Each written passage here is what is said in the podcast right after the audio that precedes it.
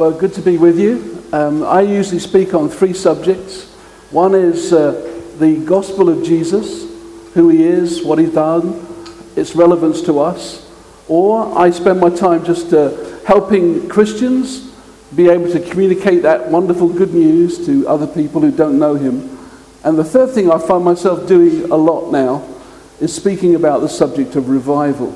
So it's a thrill to be with you, and uh, buckle your seatbelt because this is an exciting subject. I want to tell you a true story. If you study revival, the first thing you'll come across is a man called Edwin Orr. Uh, he's a noted author, uh, but he's also an authority on revival. He's not alive now, but he tells this true story of driving through an American small town. Uh, if you know America, maybe there's some Americans here, there's lots of church buildings down most streets. And so he came across the first church, and outside was a big billboard, and the billboard read like this it said, Revival here every Monday night. And he drove just a few hundred yards, and outside another church building, there was another big billboard, and it said, Revival here every night except Monday. And uh, that illustrates the whole point that someone has said that the word revival is the most misused word, or one of the most misused words in the English language. The first thing I want to say is it's not just someone being enthusiastic about Jesus. Now, if you're a Christian, you should be enthusiastic about Jesus. Uh, but we don't call that revival. Revival is something that can only be explained by God coming down. By God coming down. There's no publicity. It's not about, um, like a man called J. John recently last year, and gathered the largest crowd since Billy Graham uh, to, to share the gospel with. And they gathered, sadly, in Arsenal football grounds. And um, sorry about that, man. And the, um, but that isn't revival. That's just a man speaking to a large crowd. It's wonderful, but it's not revival. Um, the first revival, most probably, because we need a template, and the template really is Acts chapter 2. So, coming up behind me should be a few verses now. If you've got a Bible, you might want to turn there, but you don't need to because the verses will just come on the screen.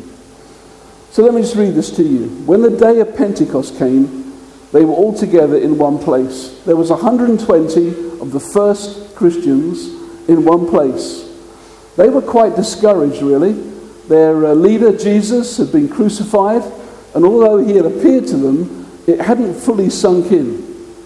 And the first thing that happens in revival is that Christians get revived. Revival starts with Christians. And the, the, the disciples needed that reviving. Then we read that a sound like the blowing of a violent wind came from heaven and filled the whole house where they were sitting. And they saw what seemed to be tongues of fire that separated and came to rest on each one of them. And then we read all of them. It's one of my favorite phrases in the Bible. It's all of them. Because when you become a Christian, God loves to come and touch all of his people. It's not just a specialized bunch. He loves to come and meet anybody who bears his name, who's part of his family. And he filled them with his Holy Spirit. You can't live the Christian life without the Holy Spirit. And uh, now we read in verse 5 they were staying in Jerusalem, God fearing Jews from every nation. So the place was packed. It's one of the festivals. Population, some people say it more than trebled um, in these festival times. And when they heard the sound, a crowd came together in bewilderment because revival, although it starts by a reviving believers, it then spreads to people who don't know Jesus. And that's what we see here. And a crowd were, were, amazed. What's going on? Look, these are Galileans. We hear them speaking in our own language. Please explain yourself. And they, uh, they asked lots of questions. In verse 12, we read this amazed and perplexed.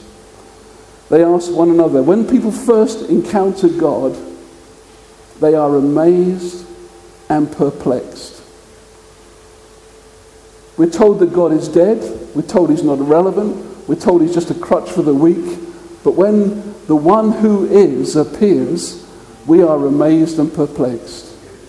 That's our response to him. And some made fun and they said they're drunk, basically.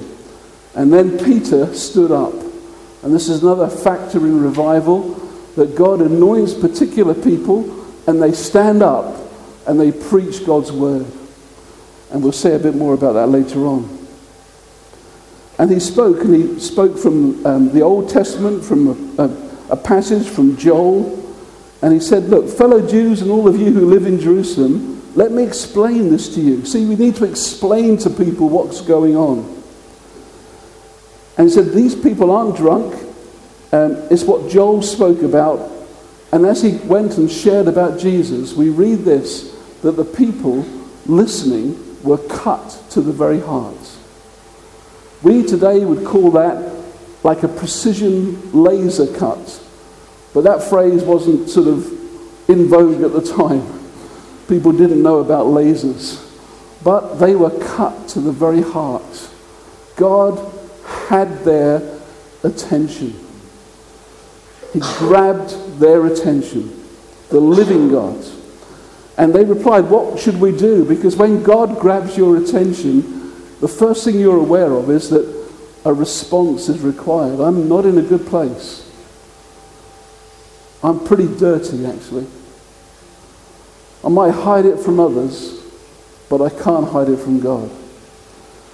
And Peter said, You need to repent and be baptized. Turn away from your sin, be baptized, every one of you, in the name of Jesus, for the forgiveness of your sins. You can find forgiveness of sin. And those who accepted his message were baptized. And we read this incredible line about 3,000 were added to their number that day.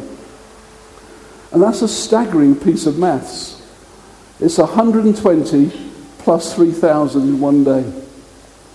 Now you just imagine if 3,000 people suddenly got added to you in one day. I mean, you couldn't fit in here to start with. That's what happens when God comes. It's a wonderful template and a springboard for revival.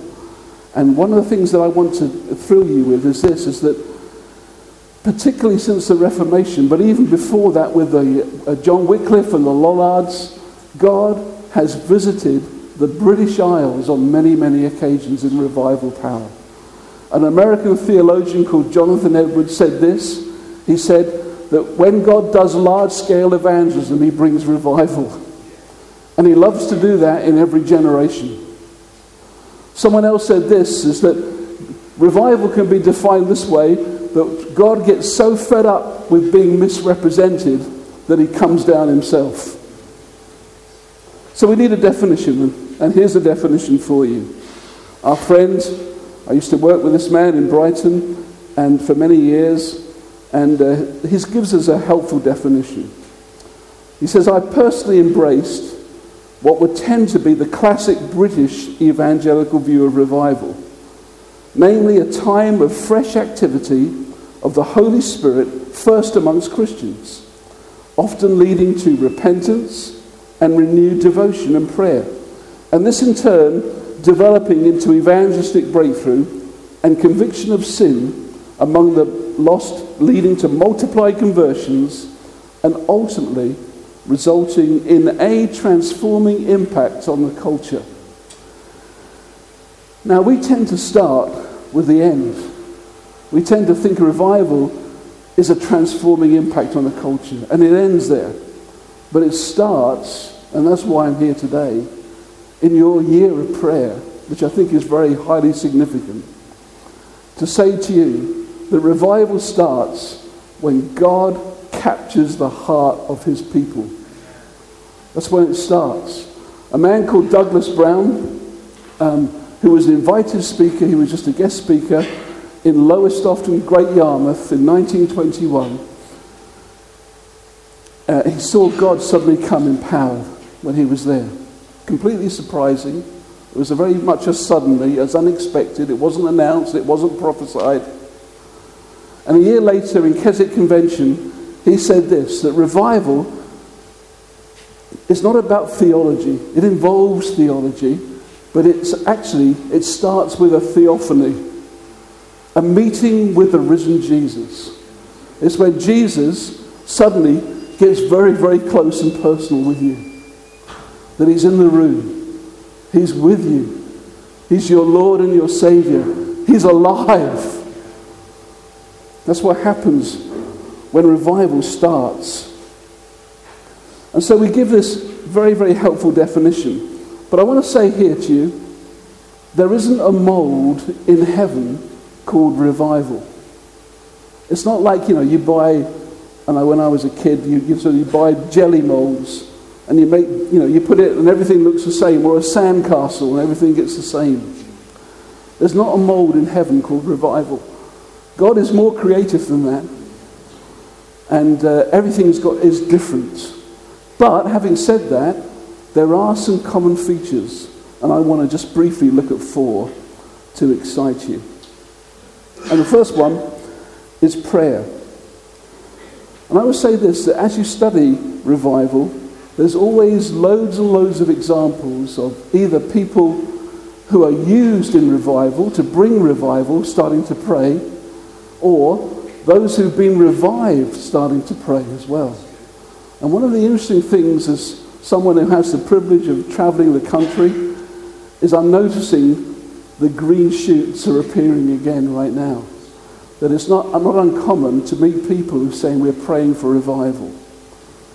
And I would encourage you in this year of prayer, if I would strongly encourage you, I feel God saying to you actually, I nearly want to prophesy it to you, that, that God would grab your attention with this word and for you to pray about it here. Leeds needs revival. So give me some examples, Mike. Well, here are a few. So at a prayer meeting in Edinburgh in 1905, uh, it happened in a place called Charlotte Chapel. A fresh wave came on the church, and the fire just fell quite suddenly. Upon each of them came an overwhelming sense of the reality and the awfulness in the sense of his majesty of God. God suddenly came into the building. And everybody was suddenly aware of eternal matters. You know, most people today, secular Britain, is caught up with being self satisfied, uh, self educated, self opinionated, and caught up in its own kind of greed, really, isn't it? And yet, we hardly think of eternal matters. We just think of what I'm going to do in my life now? But unless you suddenly encounter death, particularly from a family member, it's just not on our minds. But when God comes, suddenly this whole thing is forefront in people's thinking. Life, death, and eternity are laid bare and suddenly very, very challenging. Prayer and weeping began in this place, and it mingled with shouts of joy. And I would put it to you, that's a common theme you find these two things happening all the time. Sometimes in revival, things look fairly orderly, but mostly in revival, it looks fairly messy.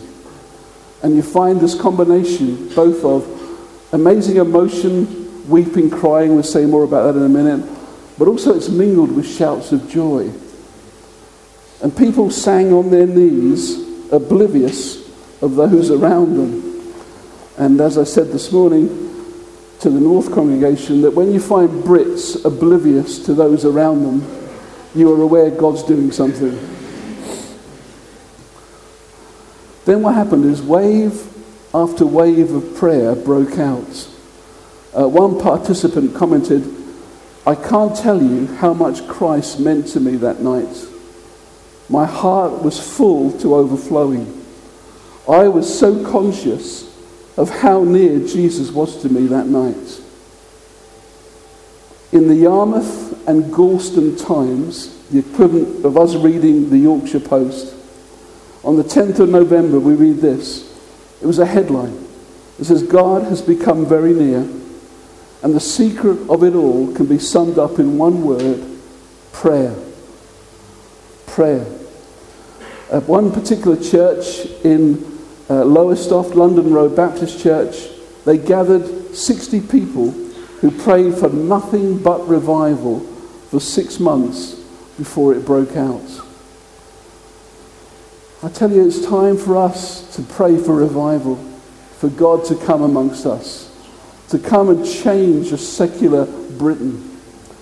We see some encouraging things. The biggest crowd gathers since Billy Graham. Two million people in Britain have been through the Alpha course. We're told from the independent newspaper that suddenly the number of Christians isn't declining anymore. But the same papers tell us that although there are some sparks of light, the background gets darker. And 50% of Britain does not believe anything. It's secular. It's atheistic in its viewpoint. And it's into this mess, I guess, that God loves to step. The living God. He loves to step and show his glory and his power and his incredible mercy as well. Hmm. The second thing we find here is that powerful, penetrating preaching is a feature of revival. And this preaching is often called awakening preaching. Preachers know that they're servants of the Most High. Uh, they're also aware of the awesome responsibility they carry and the serious task of their calling as well. They carry a deep sense of the tragedy of men and women dying without Christ. And the urgent desire to lead people to repentance and faith before it's too late. I met a friend recently. He said he takes various weddings. He's a farmer in Yorkshire. He's Mr. Average. And uh, he takes weddings and funerals occasionally. And he said at every funeral, he always speaks to the people who have come to grieve the loss of their friend or family member with these kind of words. He says, People say that when you die, that's the end.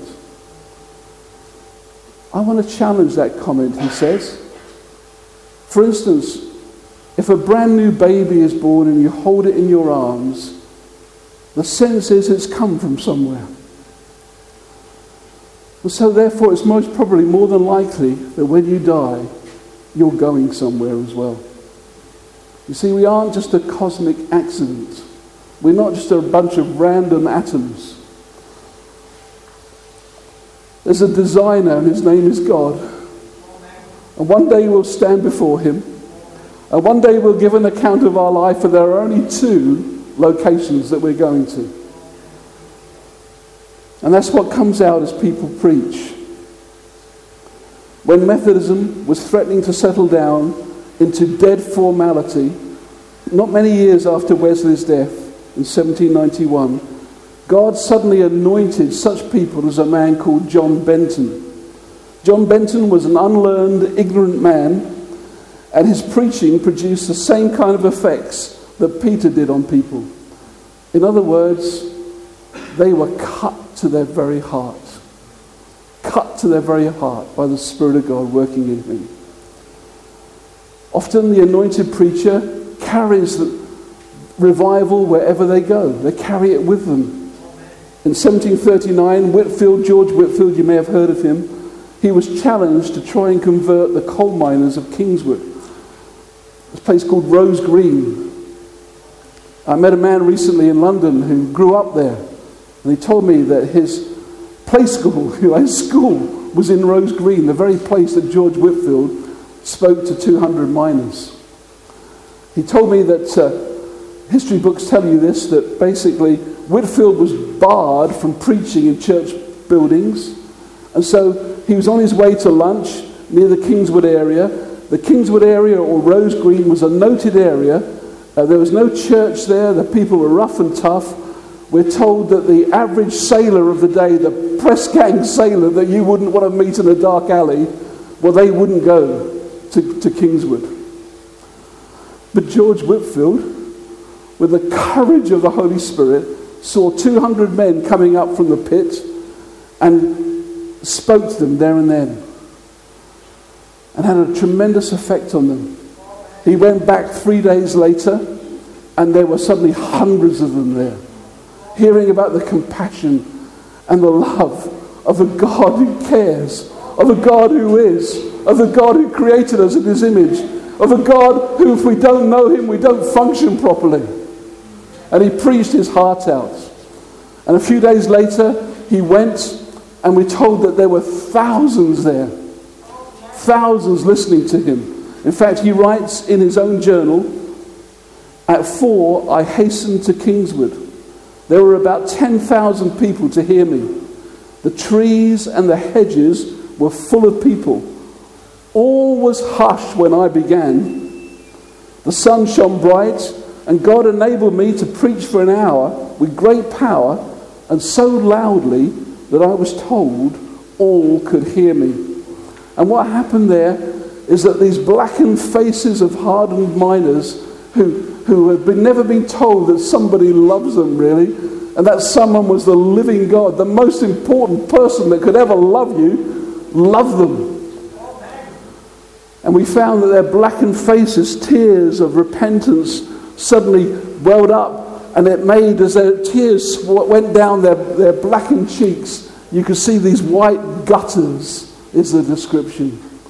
That's what happens when God comes amongst people. That's what happens in revival. The third aspect of this that I want to talk about is conviction of sin. Because God is described as a holy God. Holy, holy, holy is the Lord God Almighty. It's not a word we even use today. We often have no reference to understand it. He's completely different, separate from anything else. A holy God cannot stand in the presence of sinful men and women. And yet he loves to come amongst his people with his mercy. And when he does, it produces a, a tremendous sense of conviction, a conviction of sin. It overpowers people, and for a time, it kind of just holds them captives, and they groan and they are suddenly aware of their dirt. And, the, and you know, even the, the deep crevices, crevices of their life, the Spirit of God shines His light in, and it cannot be hidden anymore.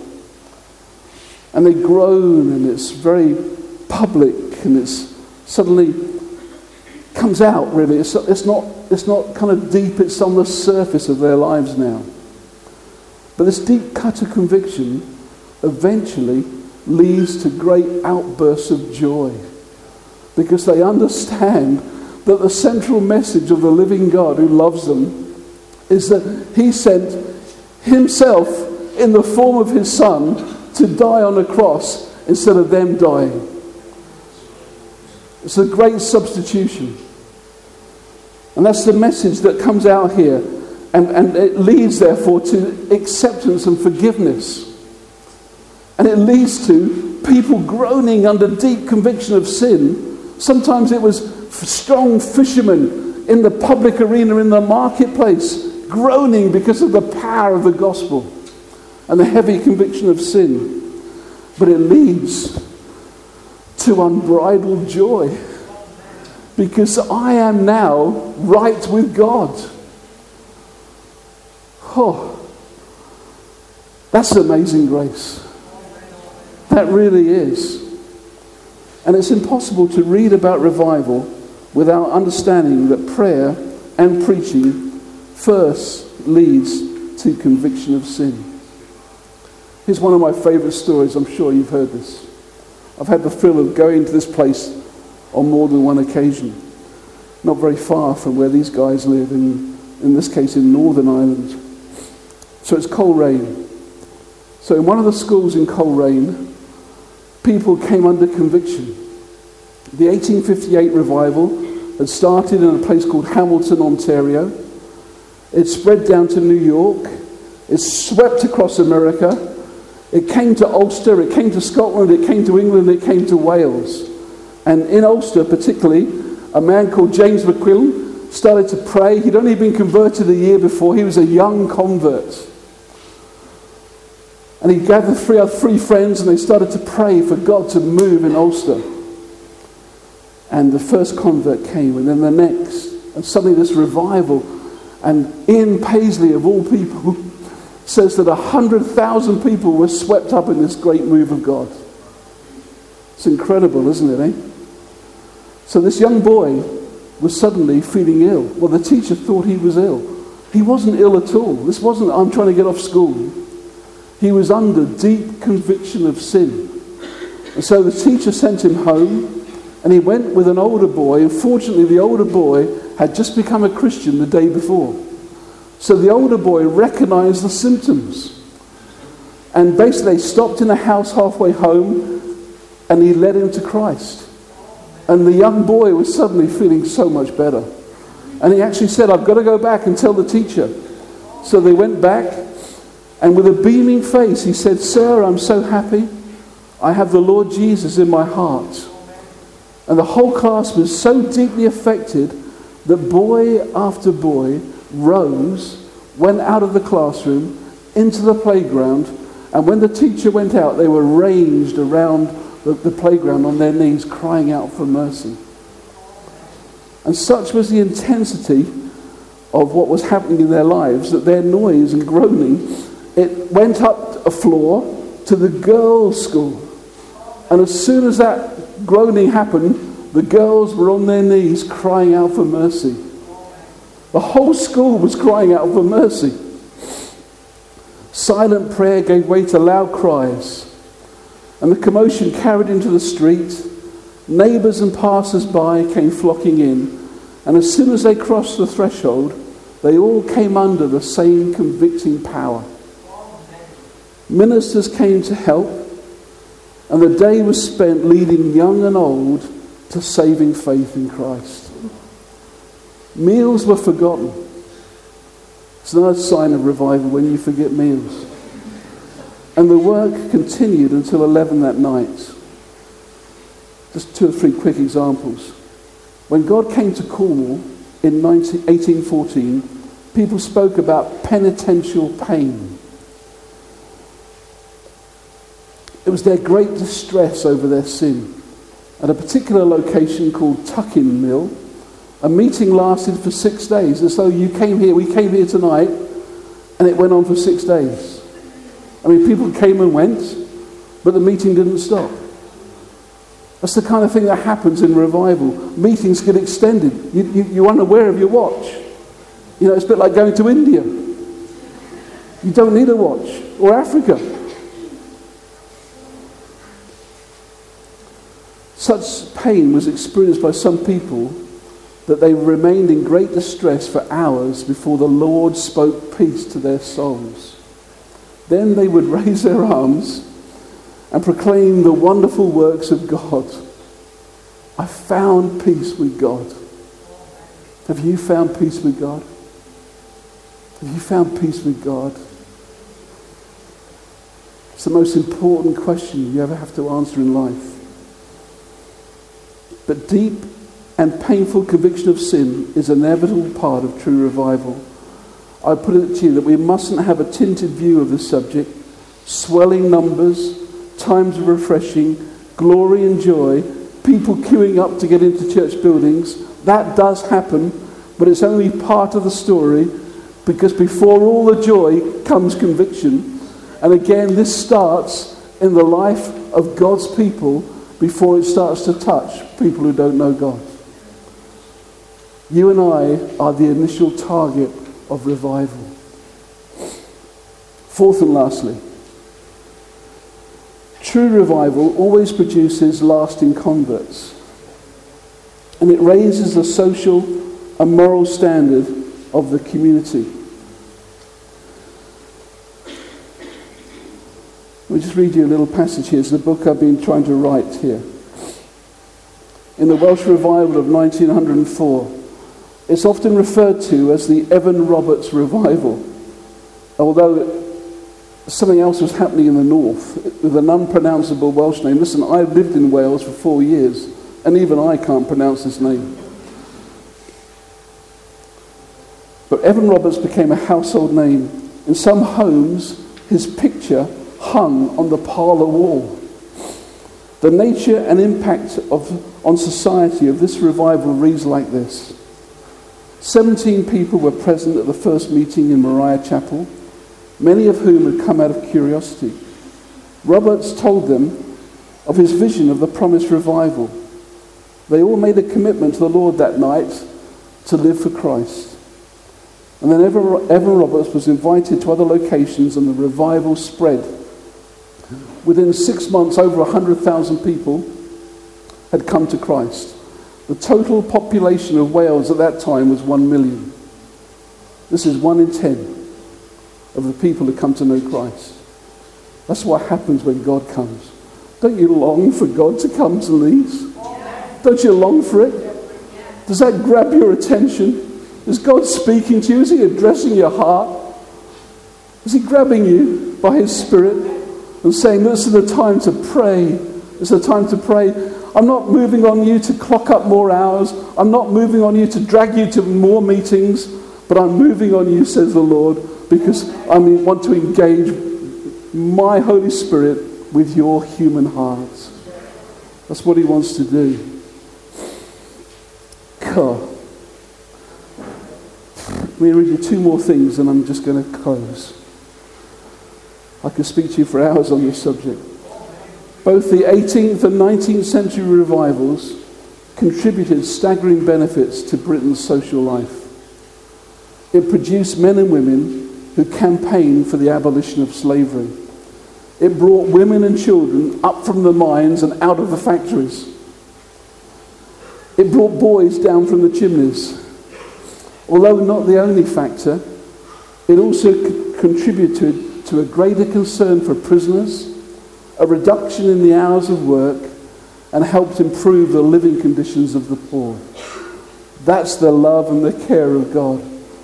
It's not abstract, it's not distant, it's real, it touches us here, it changes society. In 1904, 5 Wales, these two comments. Who can give an account of the lasting blessings? Is it possible to record the sum total of family bliss, peace of conscience, brotherly love, and wholesome conversation that was gained? What of debts that were paid back? And the enemies who were reconciled to one another? What of drunkards who became sober and prodigals who were restored? If you visited Haworth, it's not just known to be a tourist attraction. It's a place where a man called William Grimshaw, after becoming a Christian, he'd been a curate for 10 years, and he was so grateful for his conversion that he decided that I'm going to live for Christ now because I'm so grateful that he hasn't made the rest of my life a godless cleric. And he started to affect, or the Lord did through him, this, this church in Haworth, which we can visit today. It had an average attendance of 12 people at the time. And in one year, during the summer months, it gained as a thousand people went there. And during the winter months, because it was harsh and because of the hill, 500 people went. He invited both Wesley and Whitefield to preach in that churchyard and on both occasions, a crowd of the four to six thousand people listened to the gospel. Oh, when you visit Haworth, remember that. Let it stir you. I don't want to just give you history. I'm more, more concerned about you tonight and your expectancy or lack of it for God to move again in our time and in our day.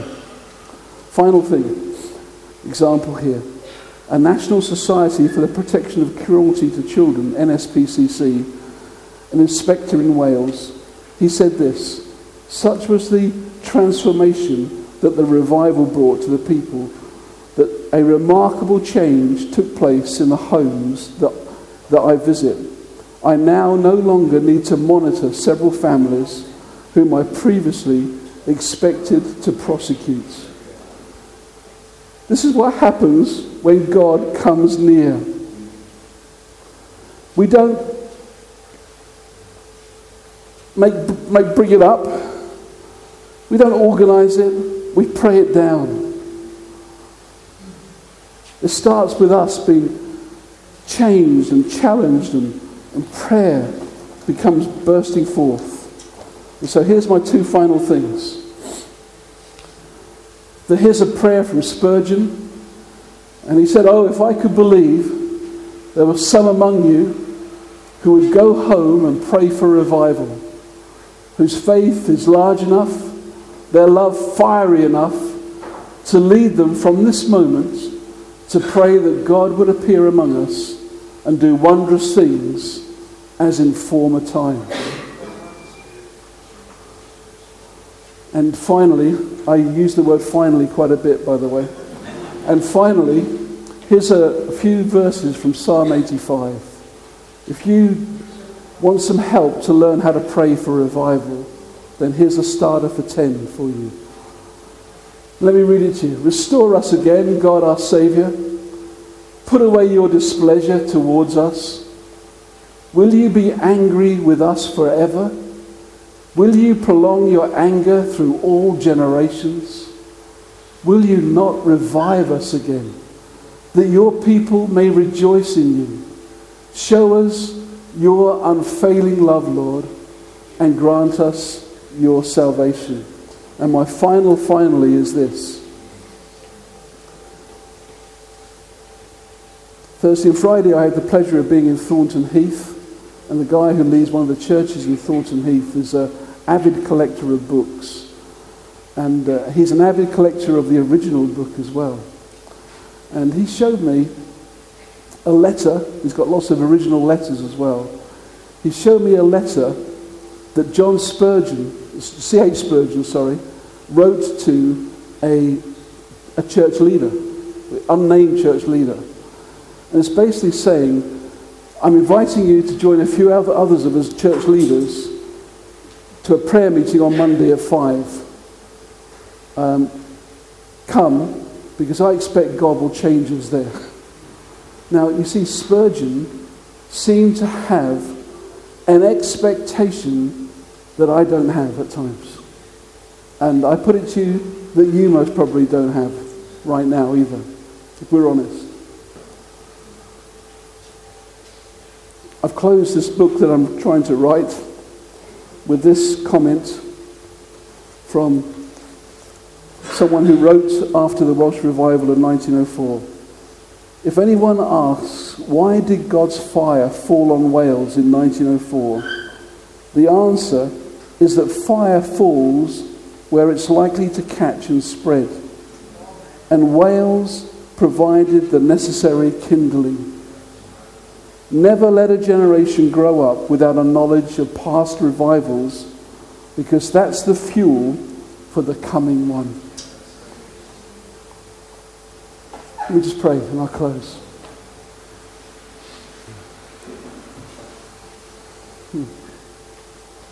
Heavenly Father, we, we're so aware that you're a holy God. We're so aware that it's only mercy that makes us right with you. We thank you for your Son, Jesus. Thank you, He's the risen Lord Jesus. And we cry to you, Father, God, would you come and start with us? Would you come and move on every heart in this room? Those who know you, Father, would you cause something to happen in their life? Would you come near to them right now? Would you call them to be the kindling, the people who pray, the people who meet with you, the people who are changed, the people who have a theophany of you that's life changing? And cause them, Father, to be the kindling of the fire that you want to send to this region. Lord, we pray that in your name.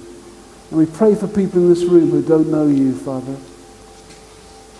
Oh, and the awful sense of spending eternity apart from you. Father, we just say, God, come in your mercy. Open their heart today. Lord God, do what only you can do. I can't do it. Would you open their hearts, Father? And let your Spirit come and convict them and lead them to a certain knowledge that they're right with you. Whew. And they have peace with the God who made them. And we cry this in your wonderful name. Thank you, Jesus. Thank you.